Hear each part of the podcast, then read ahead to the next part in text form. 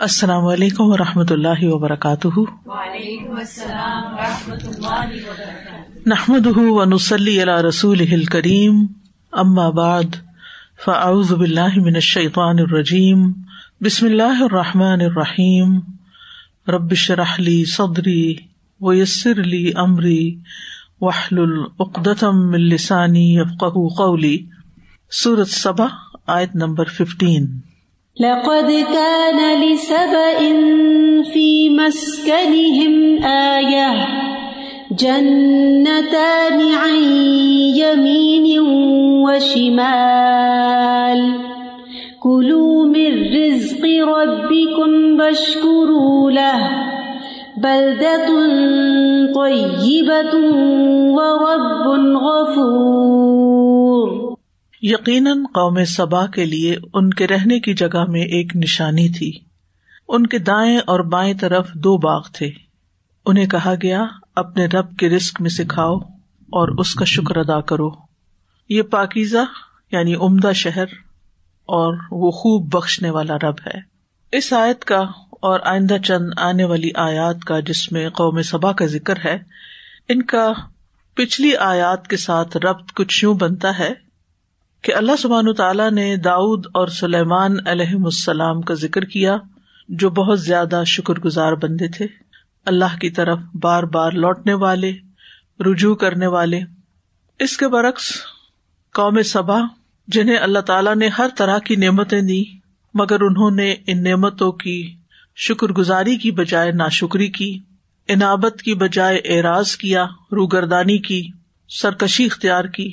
اپنے رسولوں کو اور آخرت کو جٹلا دیا، جس کے نتیجے میں ان پر عذاب آیا اور ساری خوشحالی ان کی ختم ہو کر رہ گئی۔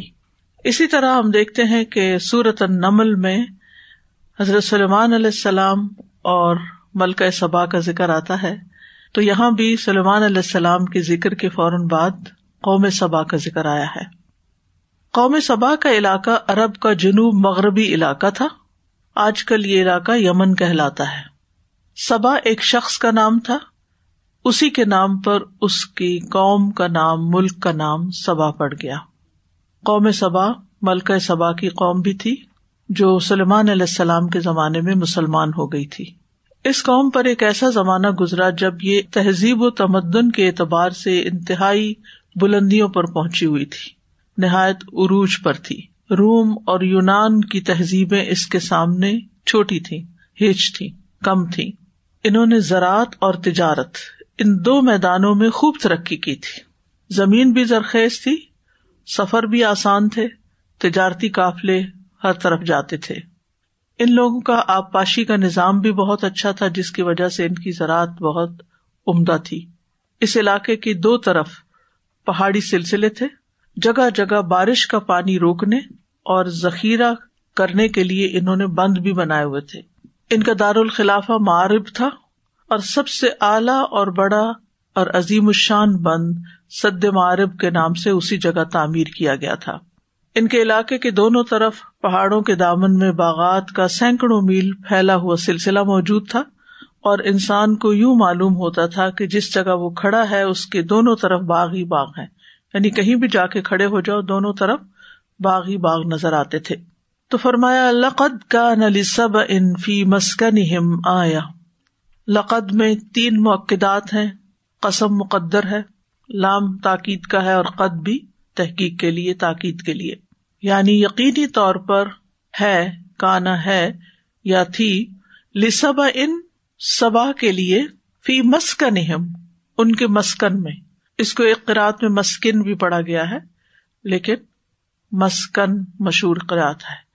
فی مسکن آیا ان کے مسکن میں ایک آیت تھی، نشانی تھی۔ مسکن کہتے ہیں اس جگہ کو جہاں انسان رہائش رکھتا ہے اور اس میں اس کو اطمینان اور سکون حاصل ہوتا ہے۔ مسکن کا لفظ سکنا سے ہے، سکون پانا۔ یعنی وہ جگہ جہاں انسان رہتا ہو اور اسے سکون ملتا ہو، سکون کی جگہ۔ یعنی اس کا گھر۔ اسی طرح باغیچے کے لیے، باغ کے لیے بھی یہ لفظ استعمال ہوتا ہے۔ آیتن نشانی یعنی علامت، تو یہ کون سی نشانی تھی اور کس چیز پر دلالت کرتی تھی؟ یہ اللہ کی قدرت اور اللہ کی نعمت پر اور اللہ تعالی کی حکمت پر دلالت کرتی تھی۔ یعنی جس قسم کا وہ ماحول تھا، جیسا وہ شہر تھا، جیسی وہاں کی رونقیں تھیں رسک تھا یعنی ایک آئیڈیل اور مثالی شہر تھا، جو کہ اللہ کی قدرت کی ایک نشانی تھی کہ زمین پر ایسا خطہ ہو۔ اللہ تعالیٰ نے ان کو بے شمار نعمتوں سے نوازا تھا اور ان پر ہر طرح کے رسک کے دروازے کھول دیے تھے۔ یعنی ایش و عشرت کے جتنے بھی سامان انسان کو چاہیے ہوتے ہیں، وہ سب ان کو میسر تھے۔ اگر ان کے اندر کچھ بھی عقل ہوتی، سمجھ بوجھ ہوتی، تو یہ نعمتیں ان کے لیے شکر گزاری کا باعث ہوتی اور پھر یہ شکر گزاری ان کی بقا کا باعث ہوتی۔ لیکن انہوں نے اس سے کوئی فائدہ نہ اٹھایا۔ اور خاص طور پر یہ نشانی اس اعتبار سے بھی کہ وہاں جن نتا نے امین و شمال، دائیں اور بائیں دونوں جانب دو باغ۔ جنتان جنت کا تسنیا ہے۔ جنت کہتے ہیں بہت درختوں والے باغ کو یعنی وہ باغ جس میں گھنے درخت ہوں۔ امین و شمال اگرچہ دو ڈائریکشن کا ذکر کیا گیا، لیکن مراد ہے ہر طرف۔ ہر طرف درخت ہی درخت تھے، ہریالی ہی ہریالی، سبزہ ہی سبزہ۔ اور آپ سوچیے کہ ایسی زمین جس پر درختوں کی کثرت ہو وہ کتنی خوبصورت ہوگی، اس کی آب و ہوا کتنی پیور ہوگی۔ اور پھر یہ اس وجہ سے بھی کہ ان کے یہاں پانی کا بڑا زبردست انتظام تھا، جس کی وجہ سے یہ درخت پھلے پھولے۔ یہ مختلف موقعوں پر پہاڑوں اور وادیوں کے بیچ میں بڑے بڑے بند باندھ دیتے تھے، جس کی وجہ سے پانی رک جاتا۔ اور پھر وہ پانی بعد میں زراعت کے کام آتا سارا سال۔ کہا جاتا ہے کہ ان کی مملکت میں ایسے سینکڑوں بند تھے۔ ایک نہیں، دو نہیں، بہت سارے۔ اور ان میں سے سب سے زیادہ مشہور سد معرب تھا، جو ان کے دارالحکومت معرب میں واقع تھا۔ حجاز میں بند کو سد کہتے ہیں اور یمن میں ارم کہتے ہیں، کیونکہ اس کو ارم بھی کہا گیا آئن کے ساتھ۔ اور کہا جاتا ہے کہ اس بند میں اوپر نیچے بہت سی کھڑکیاں تھی جو حسب ضرورت کھولی جا سکتی تھی، بند کی جا سکتی تھی یعنی جب پانی چاہیے ہوتا ہوگا تو اس جگہ کو کھول دیتے ہوں گے اور پانی نہروں کی شکل میں پورے ملک میں پھیل جاتا، زمینوں کو سیراب کرتا۔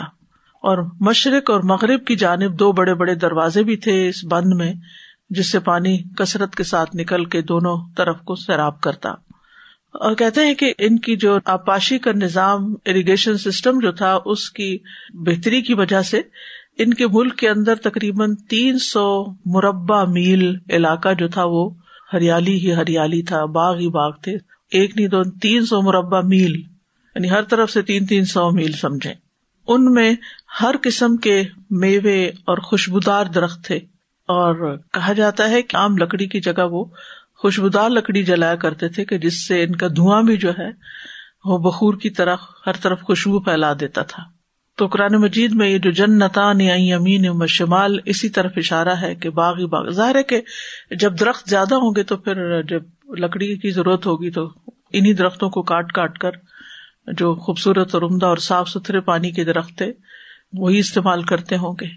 اور اس کے علاوہ یہ کہ پھلدار درخت بھی تھے۔ یہاں تک کہ ایک مفسر کہہ رہے تھے کہ ان ان کے ہاں خواتین جب گزرتی تھی باغوں سے تو اپنی باسکٹ کھول دیتی تھی۔ پک نہیں ان کو کرنے پڑتے تھے اور وہ گزرتی جاتی اور مختلف طرح کے فروٹس جو تھے وہ باسکٹس میں خود بخود گرتے جاتے تھے۔ یعنی جو پکے ہوئے فروٹس ہوتے تھے، وہ گر جاتے تھے باسکٹس میں اور وہ اس کو لے جاتی تھی۔ نعمتوں کی انتہا تھی۔ جنت کا کانسیپٹ سمجھ میں آتا ہے کہ ہریالی، سبزہ، خوشبو، پاکیزہ ماحول، کوئی پولوشن نہیں۔ یہ بھی کہا جاتا ہے کہ وہاں کوئی مچھر وغیرہ نہیں تھے۔ یعنی عام طور پہ یہ ہوتا ہے نا کہ جب ہریالی ہوتی ہے تو مچھر بھی آ جاتے ہیں، پانی ہوتا ہے تو مچھر آتے ہیں۔ لیکن وہاں مچھر نہیں تھے اور کسی قسم کے کیڑے مکوڑے اس طرح کے مضر قسم کے نہیں تھے۔ اس کی فضا ایسی تھی کہ اگر کوئی مچھر پیدا بھی ہوتا تھا تو وہ خود بخود ختم ہو جاتا تھا۔ اگر کسی انسان کے جسم پر کوئی کیڑا چڑھتا بھی تھا تو وہ خود ہی مر جاتا تھا یعنی وہ کاٹتا نہیں تھا۔ اللہ جو چاہے کر سکتا ہے۔ اللہ سبحانہ تعالیٰ کے لیے کیا مشکل ہے؟ جیسا چاہے بنائے۔ ولفق یمان۔ کہ سمجھ بوجھ اور عقل جو ہے وہ یمنیوں کے اندر ہے یعنی فک دین میں سمجھ بوجھ۔ دینی سمجھ کے لیے آتا ہے نا فک کا لفظ۔ ولفق یمان اسی طرح کچھ لوگ آپ کے پاس یمن سے آئے تو آپ نے فرمایا کہ یہ ایسے لوگ ہیں کہ جن کے دل بہت نرم ہے ان کے اخلاق کی آپ نے تعریف کی۔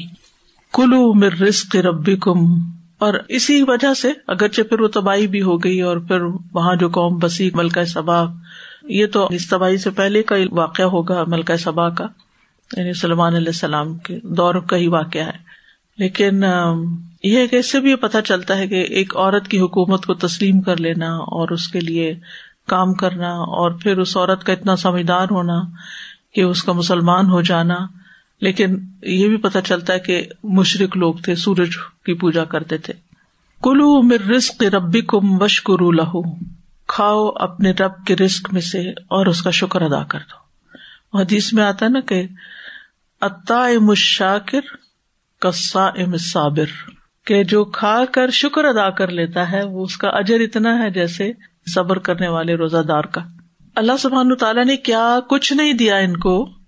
ان سے بس کیا مطالبہ کیا کہ کیا کرو؟ کلو مر رسق ربی کم وشکرو لہو۔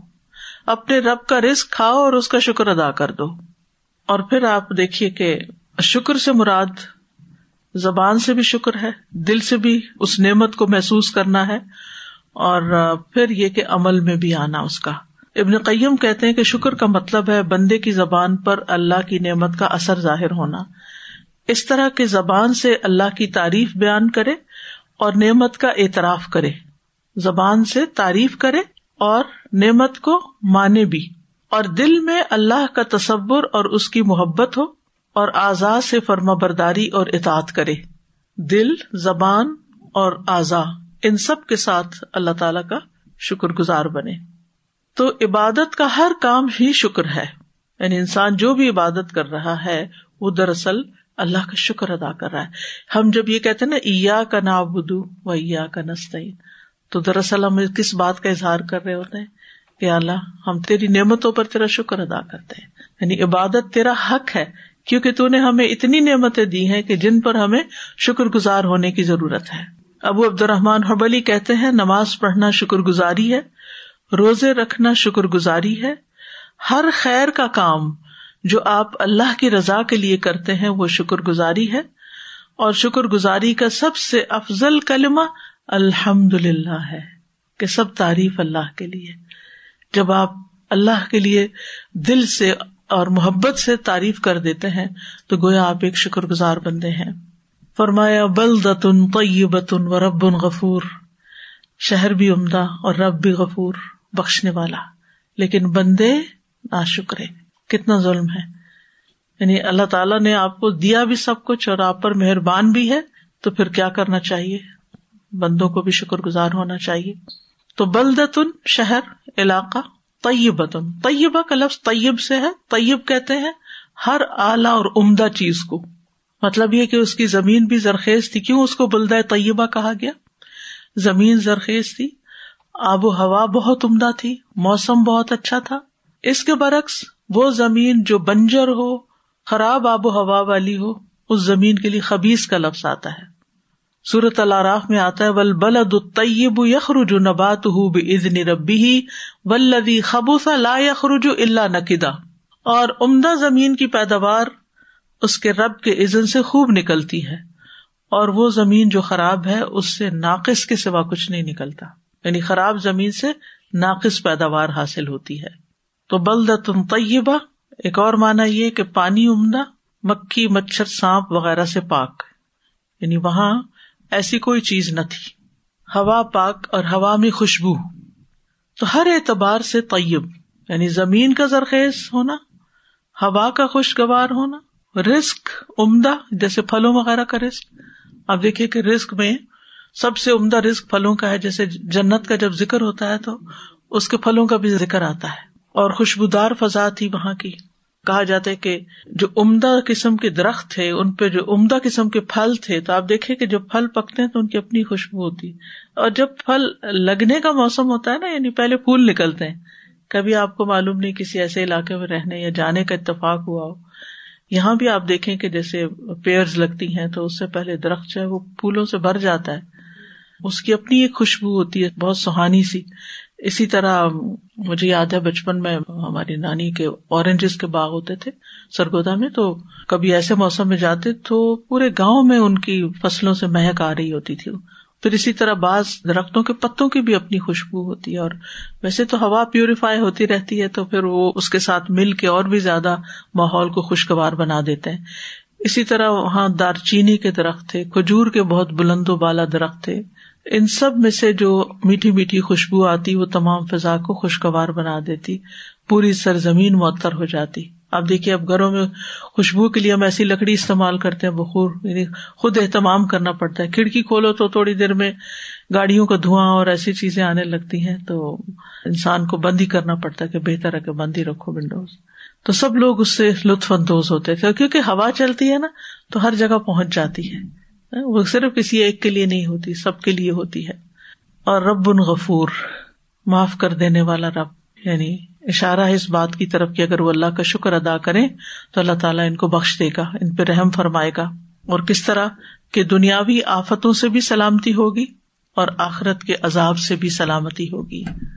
تو اللہ تعالیٰ نے ان پر دو نعمتوں کا احسان فرمایا ہے یعنی رہائش کی نعمت بھی اور اس کا خوشگوار ہونا اور بخش کی نعمت بھی۔ اگر آپ غور کریں کہ آپ کی زندگی میں کیا تمنا ہیں، کچھ تمنا دنیا کے اعتبار سے ہوتی ہیں کہ امن سے رہنا نصیب ہو، سکون سے زندگی بسر ہو، اور دوسری طرف مرنے کے بعد اللہ سبحان و تعالیٰ ہماری بخش فرما دے۔ یہ ہماری سب سے بڑی تمنا ہے کہ جب ہم اپنے رب کو ملے تو رب ہمیں معاف کر دے۔ تو جس انسان کو یہ دو خوشخبریاں مل جائیں، پھر اس کی خوش قسمتی کا کیا ٹھکانا لیکن یہ کیسے ملتی ہیں نعمتوں کو پا کر شکر گزار ہونے سے کہ جس بھی حال میں ہے اس میں شکر ادا کرے اب آپ دیکھیں اس وقت ہمارے سامنے ایک نہیں، دو نہیں، ہزاروں اور لاکھوں لوگ ایسے ہیں کہ جن کے پاس کچھ بھی نہیں باقی بچا۔ نہ ان کا کھانا پینا، نہ ان کے گھر، نہ ان کی مساجد، نہ ان کے اسکول نہ ان کی زمینیں۔ ان کے پاس اپنی زمینوں کا بھی نام و نشان نہیں ہے۔ جس کو وہ اون کرتے تھے۔ اور پانی ہے کہ اب کھڑا ہی کھڑا ہے۔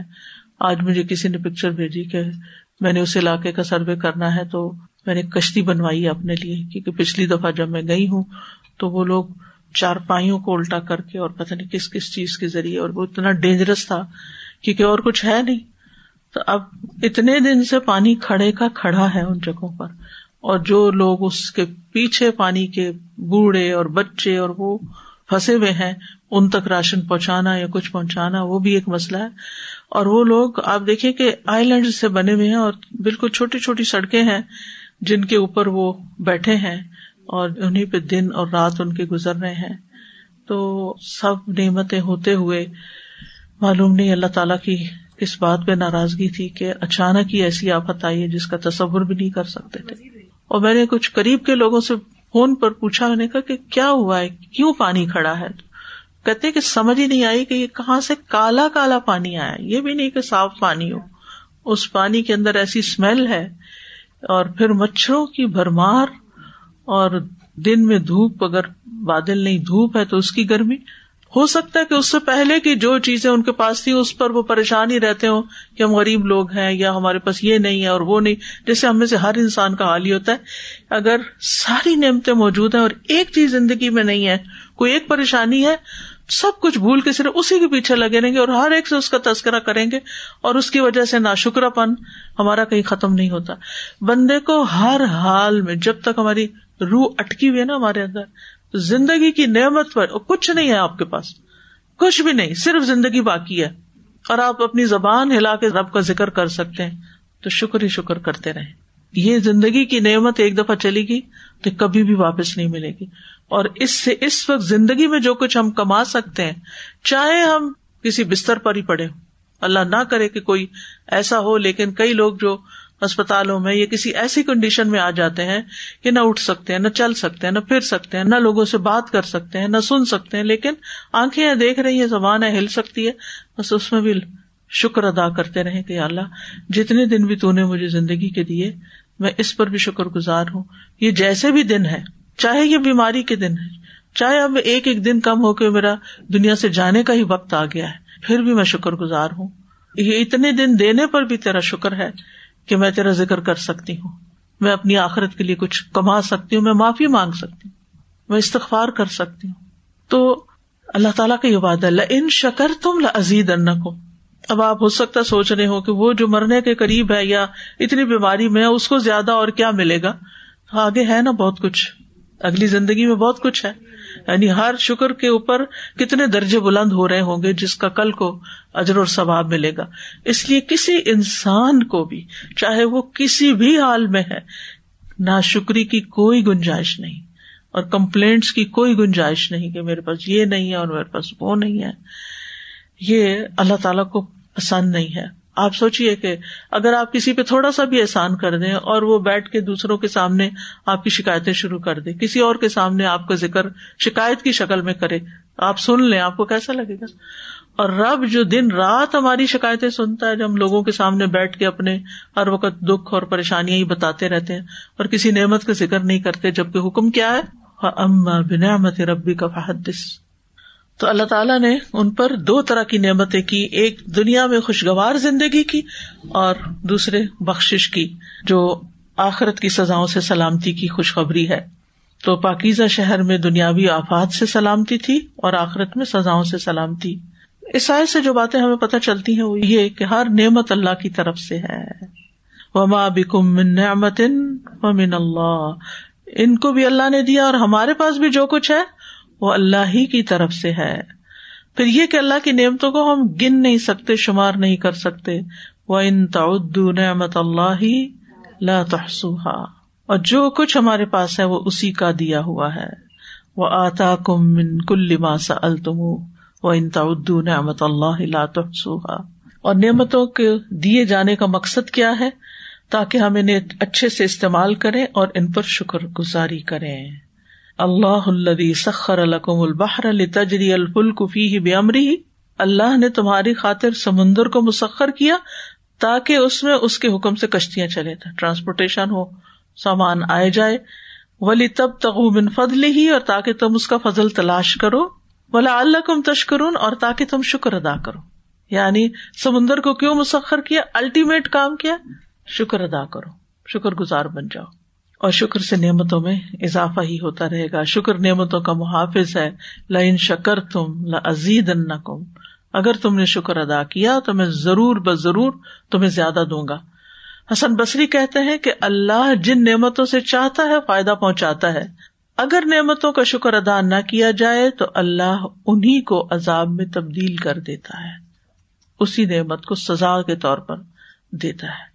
اسی لیے صلف صالحین شکر گزاری کو محافظ کا نام دیتے تھے کہ شکر گزاری پروٹیکشن ہے کہ موجودہ نعمتوں کی حفاظت کرتی ہے اور مزید نعمتوں کو کھینچ کے لانے والی ہے جو موجود نہیں ہوتی، جو آپ کو چاہیے ہوتی ہے تو شکر کا تقاضا ہے کہ نعمت کو اللہ کی اطاعت میں استعمال کیا جائے، کیونکہ آیت نمبر تیرہ میں بھی اللہ تعالیٰ نے فرمایا اے ملو آل داود شکرا و کلیل عبادی شکور اے داؤد کے گھر والوں، شکر ادا کرنے کے لیے عمل کرو اور میرے بندوں میں سے کم ہی شکر گزار ہے خلیل امن عبادی شکور ایک ہوتا ہے شاکر اور ایک ہوتا ہے شکور۔ شاکر ہوتا ہے شکر گزار۔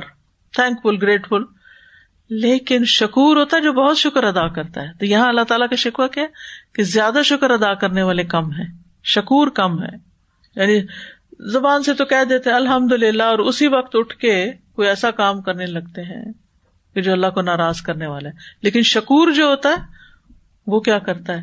دل میں بھی خوش ہوتا ہے، نعمت کو دیکھ کے اپریشیٹ کرتا ہے۔ زبان سے بھی بولتا ہے، اور اٹھ کے کام بھی کوئی اچھا کرتا ہے۔ مثلاً کھایا پیا اچھا طاقت آئی تو اٹھ کے یا عبادت کی، یا بندوں کی خدمت کی، یا کوئی اور اچھا کام شروع کر دیا۔ ابو ہاضم کے پاس ایک شخص آیا، اس نے پوچھا، آنکھوں کی نعمت کا شکر کیا ہے؟ انہوں نے کہا، اگر تم ان کو خیر و بھلائی کے ساتھ دیکھو، تو گویا تم نے ان کا شکر ادا کیا۔ اور اگر تم ان کے ساتھ شر دیکھو، تو تم نے اس نعمت پر پردہ ڈالا۔ اس زمانے میں تو کوئی ایسے آلات بھی نہیں تھے کہ جس سے انسان ہر وقت شر کو دیکھے، لیکن پھر بھی لوگ ڈرتے تھے کہ ان آنکھوں کو صحیح استعمال کر۔ نہ وہاں بڑے بڑے بل بورڈ ہوتے ہوں گے، اور نہ ہی وہاں ایسی جگہ جہاں ایسی نہ چاہنے میں کوئی آپ کے سامنے ایسی تصویریں گندی ننگی آ جائیں۔ لیکن پھر بھی وہ اپنی آنکھوں کی حفاظت کی بات کرتے ہمارے یہاں تو پھر فتنا ہی فتنا ہے۔ اس نے کہا، کانوں کا شکر کیا ہے؟ انہوں نے کہا، اگر تم خیر کی بات سنو تو اس کو یاد کر لو۔ خیر کی بات سنو تو یاد رکھو اس کو۔ اور اگر تم ان کے ساتھ شر کو سنو تو اس کو چھپا دو، اس کو ذکر نہ کرو۔ عمومی رجحان کیا ہے؟ خیر کی بات کسی کی سنتے ہیں تو اچھی نہیں لگتی کہ اچھا کسی کی تعریف سنیں یا کوئی اور کام کی بات سنیں اچھا ہاں یہ تو پہلے بھی سنی ہوئی ہے، تو پتا ہے ہمیں۔ یعنی ریمائنڈر پہ شکر نہیں ادا کرتے ہم۔ یعنی کتنا اچھا لگتا ہے نا کہ ایک بات ہمیں پتا ہوتی ہے اور پھر وہ دوبارہ کسی اور کے منہ سے ہم سنتے ہیں۔ تو ہمیں اور اچھی لگنی چاہیے کہ ہاں تصدیق ہو جاتی ہے۔ یقین اور ایمان میں اضافہ ہوتا ہے، لیکن عموماً پھر اس پہ شکر ادا نہیں کیا جاتا۔ اور اگر کسی کی کوئی برائی سن لے، کسی کے اندر کوئی ایپ دیکھ لے، تو پھر کیا کرتے ہیں؟ بے چین ہو جاتے ہیں کہ کب کسی کو ذکر کرے کہ ہم نے کیا دیکھا۔ اس نے کہا، ہاتھوں کا شکر کیا ہے؟ انہوں نے کہا، تم ان کے ساتھ وہ چیز نہ پکڑو جو ان کی نہیں۔ میں کسی کا مال مت اٹھاؤ۔ کسی کی چیز مت اٹھاؤ۔ مت دیکھو، مت کھولو۔ اور ان دونوں ہاتھوں میں جو اللہ کا حق ہے وہ نہ روکو۔ وہ کیا ہے؟ دیتے جاؤ۔ صدقہ کرو، خیرات کرو، چاہے کائنڈ ہو، چاہے کیش ہو، کچھ بھی ہو، دیتے جاؤ دیتے جاؤ، دینے والے بنو، یہ ہے شکر۔ یعنی کتنی خوبصورت نصیحت ہے۔ اگر انسان اس کو یاد رکھے۔ ہمارے یہاں روزمرہ کے معاملات، ہمارے گھروں کے معاملات میں ہم دیکھتے ہیں۔ میں آج ہی صبح کسی سے بات کری تھی کہ سب سے زیادہ عورتیں، یہ سوچنے کی بات ہے کہ عورتیں کیوں ہوں گی نا جہنم میں، اپنی ناشکری کی وجہ سے۔ تو آپ معاملات دیکھ لیں۔ تعلقات دیکھ لیں۔ چھوٹی چھوٹی باتوں پہ ناشکری۔ ہر چیز اللہ تعالیٰ کی مدد بھی آتی ہے۔ دکھاتے ہیں اللہ تعالیٰ۔ لوگ بیچ میں مددگار بھی ہوتے ہیں۔ لیکن کنٹینیوس ان چیزوں کو بار بار بار بار کانوں سے بھی سننا یہ جو تینوں چیزیں بتائی نا فیکلٹیز آنکھوں سے بھی کانوں سے بھی منہ سے بھی بولتے ہی رہنا نا شکری کے الفاظ۔ اور بار بار ان کو انہیں چیزوں کی طرف دیکھنا غور و فکر صرف انہیں بات پہ کرنا جو ساری قوت اسی پہ لگا دینا اسی پہ لگا دینا۔ اور پھر بندہ کہتا ہے کہ کبھی تو آپ پازیٹو کوئی بات سوچیں۔ تو آج مجھے آدھا پونا گھنٹہ لگا کسی کے ساتھ صبح کاؤنسلنگ کرتے ہوئے۔ تو میں ان کو یہی بتا رہی تھی کہ ہماری سوچ بدلنی چاہیے، ہمارا دیکھنے کا انداز بدلنا چاہیے۔ ہم ایک ایک شخص کو برا کہنا شروع کر دیتے ہیں اور پھر ہمیں اس کی برائیاں ہی برائیاں برائیاں ہی۔ جب تک ہم پازیٹو نہیں ہوں گے، ہمارے تعلقات بہتر نہیں ہوں گے۔ اور یہ سب سے زیادہ ناشکری کی نشانی اور اس میں عام طور پہ کہتے ہیں، ہم یہ ہے کہ جس کو دیکھتے ہیں، اس کے بارے میں پہلے کو منفی بات سوچتے ہیں، شک کرتے ہیں اس پہ۔ پھر وہ بات کرتا ہے تو سوچتے اس نے یہ کیوں کہا؟ پھر اگر کوئی تھوڑی سی بھی محسوس ہوئی کہ شاید میرے بارے میں کہی تو اس پہ اور زیادہ اوفینڈ ہو جاتے ہیں۔ پھر اس کو بلا وجہ گمان کر کے اور دل پہ لے کے اور اسی کے اوپر پریشان رہتے ہیں۔ پھر کوئی ملتا ہے تو اس کے ساتھ غیبت کر لیتے ہیں اسی بندے کی۔ وہ فلاں کو آج میں نے دیکھا تھا، وہ آیا تھا تو اس نے یہ بات کہی پتا نہیں اس نے یہ کیوں کہی؟ مجھے لگتا ہے کہ میرے بارے میں کہی۔ پھر اگر وہ آگے سے ہاں میں ہاں ملا دے تو پھر کہتے اچھا ذرا تم بھی ذرا پتا کرو کہ ایسا ہی ہے۔ پھر وہ تجسس میں اس کو ڈال دیتے ہیں، تجسس کے کام پہ لگا دیتے کیا کیا ہم نے؟ کیا کیا؟ شیتان کا ڈالا ہوا جال تھا جس پہ قدم بقدم پھنستے گئے پھنستے گئے پھنستے گئے۔ اور وہ کھینچ کے لے گیا ساتھ۔ السلام علیکم سر جی۔ سر جی فک القلوب کی کلاس میں بھی آپ نے یہ مینشن کیا تھا۔ کہ بہت تھوڑا شکر کرتے ہیں دونوں طرح کہ جیسے اللہ سبحانہ ہوا تعالیٰ نے اتنی نعمتیں عطا کی ہیں اور اگر ہم ایک تھوڑی سی چیز لکھ لیتے ہیں یا پانچ وقت کی نماز پڑھ لیتے ہیں ایون قیام اللیل بھی کر لیتے ہیں تو ہم سمجھتے ہیں ہم نے شکر ادا کرے بہت تھوڑا۔ میں تو اس سے باہر نہیں نکلی کہ بہت دفعہ ہم کہتے اللہ بڑا ہے۔ لیکن اس دن جس طرح بات سمجھ میں آئی نا کہ اللہ تعالیٰ کی عظمت اور اس کی نعمتوں کے مقابلے میں ہماری عبادت کا والیوم کیا ہے؟ حق ہی نہیں ادا ہوا۔ اب اگر کوئی آپ سے کہنا، آپ نے بہت بڑا کام کر دیا تھا سوچے اللہ تعالیٰ کی شان اور اس کی ذات اور اس کی عظمت اور اس کی قدرت، اس کے مقابلے میں یہ کیا حیثیت رکھتی ہے کوئی بھی چیز؟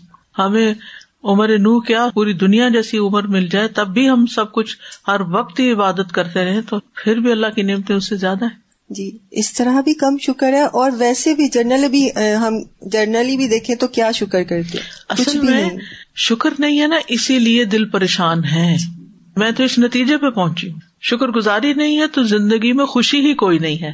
جو شکر گزار ہوتا ہے وہ سب سے زیادہ مطمئن اور خوش انسان ہوتا ہے۔ اور ابھی جو آپ نے ابن حزم کی بات کی ان کی جو آپ نے نصیحت ہاں ابو حاضم کی جو بات کی اس سے مجھے سورہ الملک کی یاد آ رہی تھی آیا الزی شاکم وجعل لكم السمع والابصار والافئدہ قلیلا ما قلیلا ما تشکرون جزاک اللہ فأعرضوا فأرسلنا عليهم سيل العرم وبدلناهم وبدلناهم بجنتيهم جنتين ذواتي أكل خمط وأثل جنتين ذواتي أكل خمط وأثل وشيء من سدر قليل پھر جب وہ منہ موڑ گئے تو ہم نے ان پر بند توڑ سیلاب بھیج دیا۔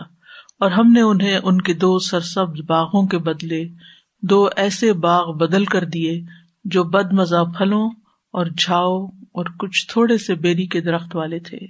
یعنی انہوں نے اللہ تعالی کی ان بے شمار نعمتوں پر شکر کی بجائے جب نا شکری کی، اللہ اور اس کے رسولوں کی نافرمانی کی اور نیکی کرنے والوں کی نصیحتوں سے منہ موڑ لیا، سرکشی کی، روگردانی کی تو اس وجہ سے اللہ سبحان تعالیٰ نے ان پر بند توڑ سیلاب بھیجا۔ تو یہ سیلاب ان کی ناشکری کا نتیجہ تھا۔ کہتے کہ اتنی زیادہ بارشیں ہوئی کہ ڈیم اوور فلو ہو گیا اور اس کا بند ہی ٹوٹ گیا۔ پانی اندر کنٹرول میں ہی نہ رہا۔ سارا ڈیم ٹوٹ پھوٹ گیا اور پانی کی شدت اتنی تھی کہ جتنے اور بند تھے چھوٹے چھوٹے، وہ سب بھی ٹوٹ گئے۔ جب ایک ٹوٹا اور اس کا پانی ان میں جا پڑا اور پھر وہ بھی ٹوٹے پورا علاقہ تباہی کی نظر ہو گیا۔ جتنا بھی قابل کاشت علاقہ تھا، وہ پانی کے نیچے آ گیا۔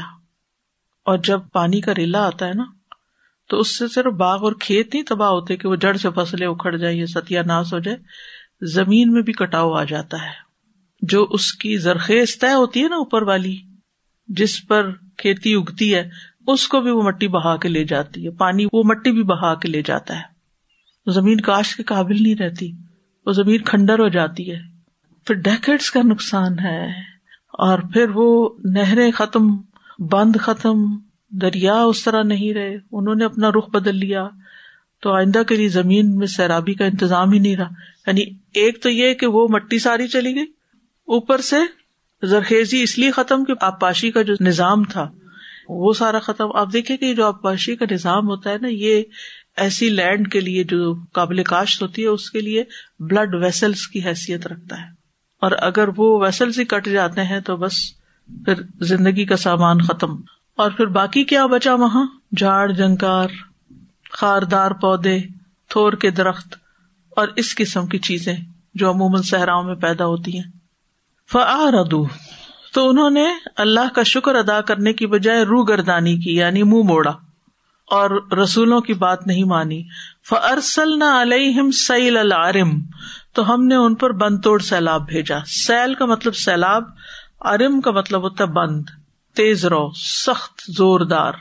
اراما کہتے ہیں مزاج کی تندی کو۔ اور ارم جو ہے ارمتن کی جمع ہے۔ اور اس کو طے بتایا پتھر بھی کہا جاتا ہے۔ مراد پتھروں کا بنا ہوا بند۔ اور آپ کو معلوم ہے کہ جب تیز پانی کے ریلے آتے ہیں نا تو بڑے بڑے پتھر جو ہیں وہ بھی ساتھ ہی بہ جاتے تو جن پتھروں سے بند بنا ہوا تھا، جب بند ٹوٹا، پانی نے وہ پتھر بھی اپنے ساتھ لے لیے اور وہ جا کے جگہ جگہ انہوں نے اور زیادہ تباہی کی۔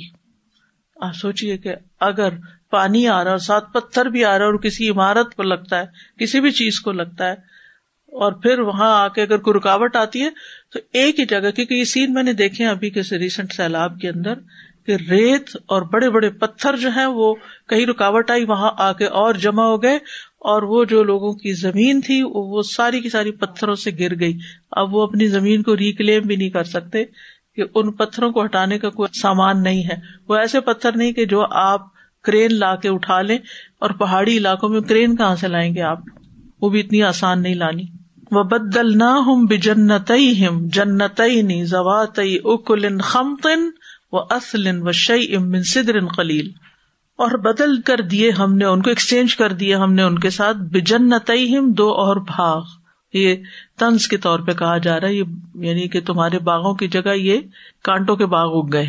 زبات اکل خمتن اکل معقول کو کہتے ہیں پھل پھلوں والے خم دن جو گلے میں اٹکنے والے تھے بد مزہ کڑوے کو سیلے۔ کہتے پیلو اور اس کے پھل وغیرہ۔ اکل خمت خمت جو ہے یہ کانٹوں والے یعنی۔ وہ اصل اصل کہتے ہیں کانٹے دار جھاؤ کا درخت۔ خمت گلے میں اٹکنے والا، کڑوا کا سیلا اور اصل کانٹے والا۔ وشئی ام من صدر قلیل، اور جو تھوڑی فائدے کی چیز تھی، جیسے بیر وغیرہ جو کھائے بھی جا سکتے، وہ بہت تھوڑے تھے۔ شعی ان قلیل تھی۔ یعنی پھلدار درخت نہیں رہے۔ بہترین پھلوں والے باغوں کی جگہ ہم نے ایسے دو باغ اگا دیے جن میں یا تو کھٹے، کسیلے، کچے بد مزہ پھل تھے یا پھر جھاؤ کے درخت۔ یا تھوڑی سی بیریوں کا کچھ حصہ۔ دیٹس اٹ تو بد مزہ پھلوں کو باغات یہاں کہا گیا ہے۔ یہ بطور مزاق ہے۔ بیری پھر بھی کچھ فائدہ دیتی ہے، لیکن وہ بہت تھوڑی تھی۔ یعنی فائدے کی چیز کم رہ گئی اور بےکار چیزیں زیادہ ہو گئی تو اس سے سب سے بڑی بات جو ہمیں پتہ چلتی ہے وہ یہ کہ بدلا عمل کی جنس میں سے ہوتا ہے۔ جیسا کرو گے ویسا بھرو گے یعنی اللہ تعالیٰ کی حکمت جو بھی تقاضا کرتی ہے اراض کرنے والوں کے ساتھ کیسا معاملہ کرنا ہے، وہ اپنی حکمت کے مطابق کرتا ہے۔ ایک اور جگہ پر آتا سورت رن کبوت میں فکلن اخد نہ بدم بھی ہم نے ہر ایک کو اس کے گناہ کی وجہ سے پکڑا۔ یعنی جیسے گنا انہوں نے کیے، ویسی پکڑ ان پر آئی۔ تو ان، انہوں نے نیم سے پا کر شکر نہیں کیا، تکبر کا شکار ہوئے۔ لہذا ان کے ساتھ پھر ایسا سلوک کیا گیا کہ نعمتیں چھین لی گئی اور ان کو ذلیل کر کے رکھ دیا گیا۔ قرآن مجید میں آتا وہ جزا سی اتن سی اتن مسلوہا برائی کا بدلا اسی کی مانند برائی ہے۔ تو سبق یہ ملتا ہے کہ نافرمانیاں نعمتوں کے چھن جانے کا سبب بنتی ہیں۔ کیونکہ یہاں پر آ رہا ہے فرد فرسلنا انہوں نے اراض کیا، لہذا ہم نے بھی ان پہ عذاب بھیجا۔ یعنی جب وہ خوشحال تھے تو وہ منہ موڑنے والے تھے۔ لہذا ہم نے بھی ان پہ تباہ کن سیلاب چھوڑ دیا۔ ابن کئیم کہتے ہیں کہ نافرمانیاں نعمتوں کی آگ ہے یہ نعمتوں کو کھا جاتی ہیں، جیسے آگ جلا دیتی ہے نا، لکڑی کو کھا جاتی ہے۔ بارش نعمت بھی ہے، لیکن اللہ کی ناراضگی اور عذاب بھی بن جاتی ہے۔ یعنی کسی کے لیے بارش نعمت اور رحمت کا سبب بنتی ہے اور کسی کے لیے وہی عذاب بن جاتی ہے۔ استاد جی میں سوچ رہی تھی کہ کسی کے پاس ایوریج ہو نا شروع میں کچھ خاص نہ ہو بلدہ طیبہ نہ ہو اور پھر اس کے اوپر کوئی برا وقت آئے تو کم پین ہوتی ہے۔ لیکن جو بہت نعمتوں میں رہ کے جو بہت اچھے حال میں ہو اس کے بعد جو گرتا ہے نا اس وہ بہت زیادہ پینفل ہوتا ہے وہ بہت زیادہ یہ یعنی یہ جو عذاب ہے نا یہ یوں فیل ہو رہا ہے کہ کہاں جو آپ نے منظر کشی کی کہ پھل اور خوشبودار درخت اور خوشبو اور یو نو ہر چیز so nice top of the top ہر حص کی لذت ہر حص کی لذت ناک کی بھی زبان کی بھی کان کی بھی آنکھوں کی بھی۔ ایگزیکٹلی اور اب وہ سارا کا سارا بالکل اپوزٹ تو یعنی یہ بہت زیادہ پینفل ایک چیز ہے کہ آپ کے پاس زیادہ نعمت تھی ہی نہیں۔ آپ شروع سے ہی بس گزارا ہی کر رہے تھے اور پھر آپ کا نعمت اس گزارے میں بھی زوال آیا۔ وہ بھی تکلیف دہ ہوتا ہے۔ لیکن کہاں کہ کوئی ٹاپ پہ ہو اور پھر وہاں یعنی یہ ایسے ہی نہیں کتنی بلند جگہ پہ جا کے کوئی زور سے گرے نیچے۔ جتنی اونچے جائیں گے، اتنا ہی چوٹ زیادہ لگے گی گرتے ہوئے۔